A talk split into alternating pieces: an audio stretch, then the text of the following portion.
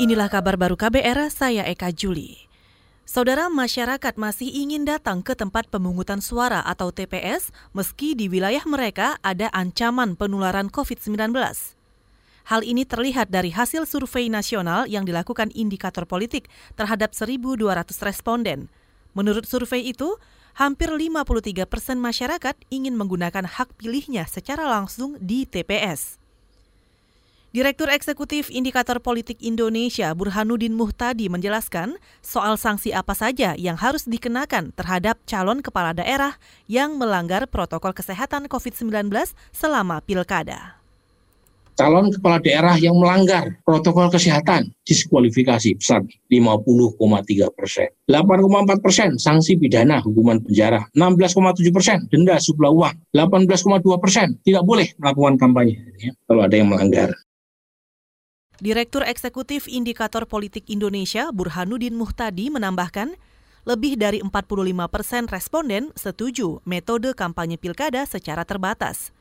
Sedangkan hampir 11 persen lainnya menyatakan tidak apa-apa kampanye terbuka di tengah pandemi. Sementara itu 34 persen responden lebih setuju kampanye pilkada secara virtual. Survei indikator politik dilakukan sejak 23 hingga 30 September lalu dengan melibatkan 1.200 responden se-Indonesia. Secara acak, mereka diwawancarai melalui telepon. Kita ke Jawa Barat. Pemerintah Kabupaten Cirebon mendapat penghargaan dari pemerintah Provinsi Jawa Barat.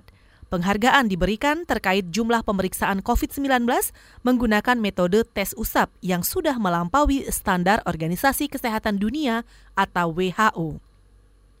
Bupati Cirebon Imron Rosyadi menjelaskan, Kabupatennya sudah melakukan puluhan ribu pemeriksaan sampel dari total 2 juta lebih penduduk.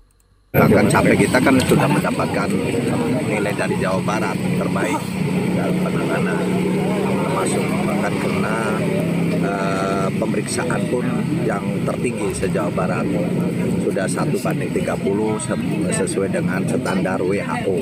Minimalnya satu banding 20 ya Pak ya? Nah, orang lain baru satu banding 10, satu banding 20, saya sudah satu banding 30. Berapa yang yang udah di swab mungkin? Kita sudah hampir 27 uh, eh, ribuan.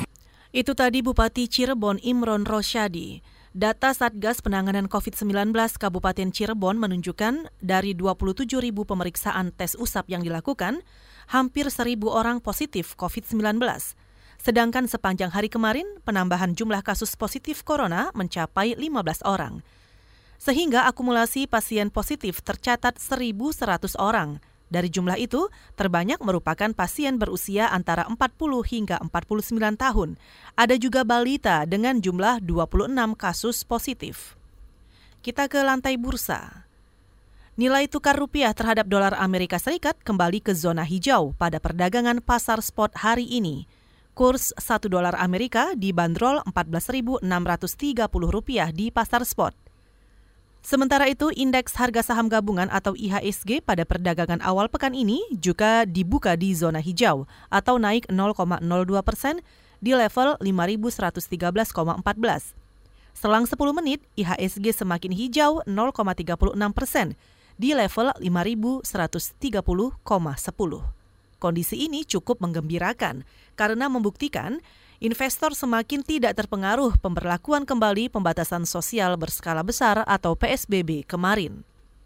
Saudara kemarin Gubernur DKI Jakarta Anies Baswedan memperpanjang lagi PSBB transisi hingga 8 November mendatang. Saudara, demikian kabar baru. Saya Eka Juli.